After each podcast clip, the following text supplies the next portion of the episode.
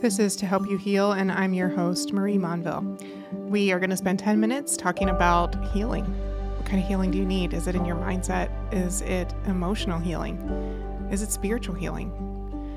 You know, there's a lot of healing that we all need, and this is where you're going to find it every week, 10 minutes on Tuesday. I'm so glad you're spending this time with me.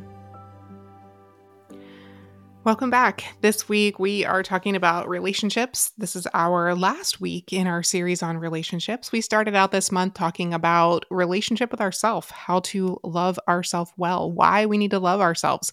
You know, we read the verse in the Bible that talks about loving your neighbor as yourself. But if we don't love ourselves, how do we actually love our neighbors? Then we talked about relationships with our spouse or significant other, followed by last week's episode on relationship with our kids. And now this week we are wrapping it up with relationships with family and friends. And this really is the place where I kind of come back to that verse to love your neighbor as yourself. And I want to, you know, talk through this from the reality that sometimes relationships with family and friends are difficult.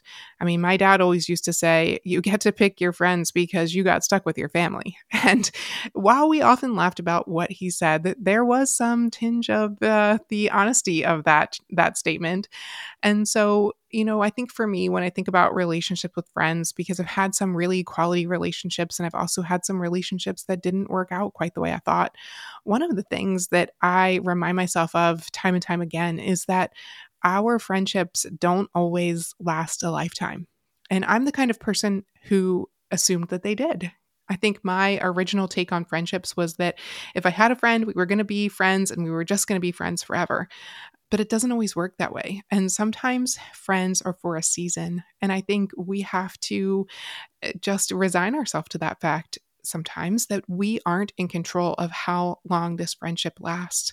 It could be because our friend moved, or maybe we had a difference of opinion of something that just drove a wedge in, or maybe one of us just kind of moved away, not physically necessarily, but in this span of the consistency of our relationship or the quality of our connection.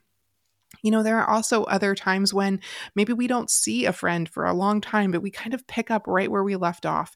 And it is this weird kind of dynamic that we can have relationships where, you know, we don't know why we lost touch, or we can have relationships where we, you know, aren't together frequently, but when we are, it's just as if we were never apart.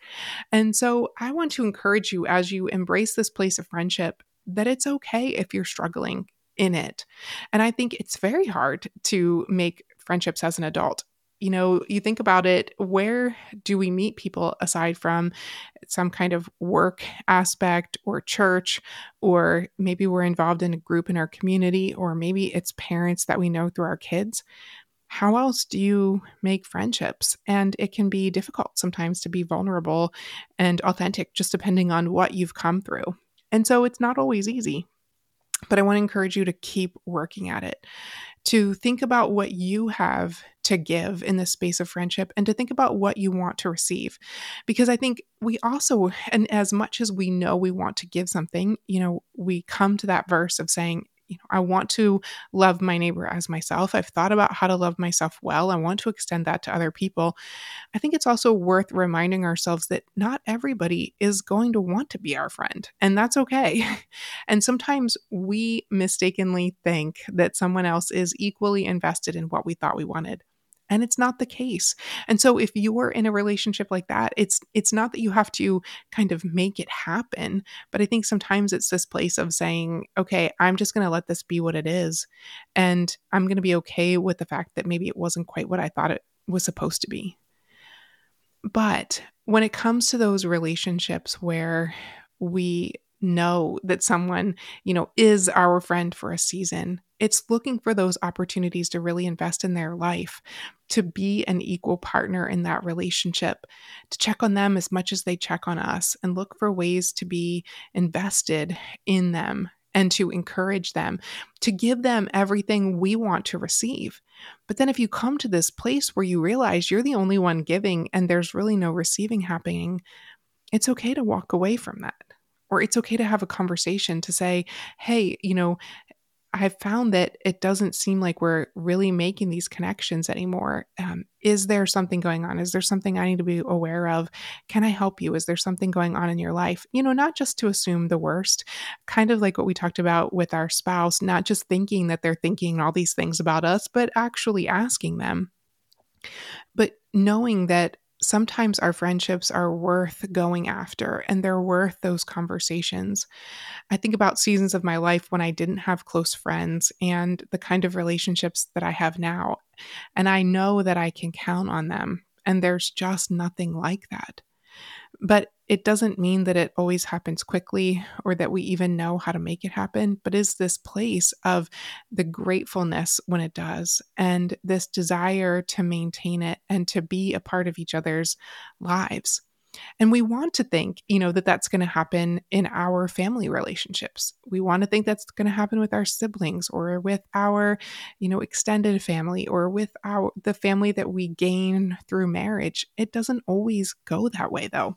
And I want to encourage you that if your family relationships are difficult, it's not all on you to fix it. Because again, you can only do so much on your own, and the other person has to be willing to meet you where they are. And it's okay to set up boundaries that protect you. I am a wholehearted fan of the Boundaries book by Cloud and Townsend. And if you're struggling through aspect of boundaries, whether that's with family members or friends or or even children or adult relationships, read that book it's going to help you understand boundaries from a different perspective. It's a lot of stories. They they use storytelling in that book to help you see it in reality. It's not just these ideas you know or these truth statements. It's not a teaching kind of book but you're going to come away feeling like you've learned so much because they present it in the way of stories. And so when you think about your family relationships, think about the ones where you know that they are wonderful and good and reciprocal. But then maybe allow yourself to think about the ones that aren't, the ones that are hard, the ones that make you feel discouraged, or the ones that deplete you. And take that conversation to the Lord and ask Him to help you sort through it. Because I know that we don't want to just, you know, lay our family members down and walk away from them. But sometimes it is a place of saying, how do I make this a safe place for me? Or how do I make this a safe place for my kids? How do I look at this from an aspect of wanting the best for everyone when sometimes that's not entirely in my control?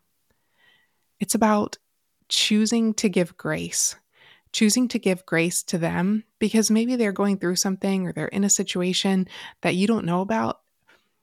And the same for yourself. There's probably things going on in your world that make relationship with them more difficult that don't have anything to do with them. And so it's this place of saying, I'm going to give them grace for where they're at. And I'm also going to extend myself grace for where I am. That I don't have to feel this weight of fixing something or making something work when it just doesn't. But to be able to know that if, if it's that if it's something that's desired by both sides you'll figure out how to do it. And so the best gift we can give ourselves in those places is going after the communication being willing to ask the hard questions and to listen, knowing before we ever go into that conversation that we're not going to get angry. We're not going to allow ourselves to get frustrated. We're going to stay calm and collected. We're going to listen to them. And, you know, maybe it doesn't all get sorted out in one conversation. Maybe you just hear them in the first conversation and you take some t- time to digest it afterwards and decide, you know, where do you land in all of this? But it's saying to yourself, you know, what should relationship look like? What do we as individuals want our combined relationship to look like. What page are they on? Is it the same page that you're on? Do you want to find some common ground? Can you work this out when it's difficult? And if not, it is a place of saying, I'm choosing to place a boundary that protects me. I'm choosing to place a boundary that protects my heart. And if something ever changes, we can go back and review this. But until then, I'm going to choose my well being. I'm going to choose the well being of my family. And I think that's a difficult place to walk because we want to think that we can work everything out and that we should be able to.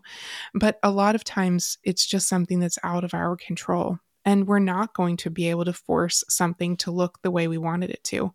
And we're going to have to be okay with that.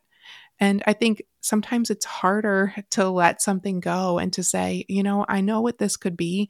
It just doesn't look like that right now. And so I'm choosing to walk away from a place of protection for myself. I'm choosing to value myself. And that's hard because again, society teaches us so often to put the other person before ourselves. But I don't think that this aspect of loving your neighbor as yourself means that you always come at the bottom of the list. It means that we take care of ourselves well so that we have something to give to the other people that we're in relationship with. I know how it is for myself. You know, if I spend time taking care of myself on the weekend, getting good sleep, pre planning the week ahead, you know, doing some meal prep, having time with the people that I love, I'm better able to invest in the work that I do and the people that I meet in the day to day, Monday through Friday but I have to prioritize some time for myself. I have to give myself some space to recover. And that's hard because there have been so many times that I've tried to work straight through the weekend and not had that space and that it's made it more difficult for me to really give myself in the way that I want during the week. And that reminds me that it's like that in life, that we do have to prioritize ourselves. We have to give ourselves grace. We have to allow ourselves to do those things that are meaningful and creative and inspiring, the things that we just purely enjoy, to take a nap when we need to to, you know, carve out that time to read a book or go for a drive or take a walk, whatever it is that feels relaxing and refreshing and provides this place of renewal. Because when we do that, we are better able to connect with the people that are around us. So if you are in a place where relationships are hard, I want to give yourself, I want you to give yourself grace to determine is this a place where I need boundaries? Do I need to see this differently? Do I just need time, more time for myself? What would make this better? And if it's having a conversation, it's going after that. But to understand that, you know, friendships aren't necessarily forever. Sometimes they're just for a season and that we don't control all the pieces. But I know that if we're coming to it from the best possible place, it is going to have a good outcome, even if it wasn't the one we necessarily wanted. I think we're going to be able to look back and say, I'm glad I chose this road. I hope that you have enjoyed this series on relationships, but you know, we can hardly talk about relationships without saying what happens when there's some kind of break. What happens when there's a place where we're not trusting the other person, whether that's because of something that we did or something that they did. Come back and join me next week. We're going to talk about what to do to restore trust in our relationships. And this is going to help you regardless of what kind of relationship it is. It doesn't matter if it's with your spouse or your child or a friend or a family member, wherever it is that you're experiencing the difficulty in relationship due to this lack of trust, we're going to talk about that. We're going to talk about what we need on both sides of the equation. And I think it's going to help you as you move forward. I can't wait to dive into that with you next week.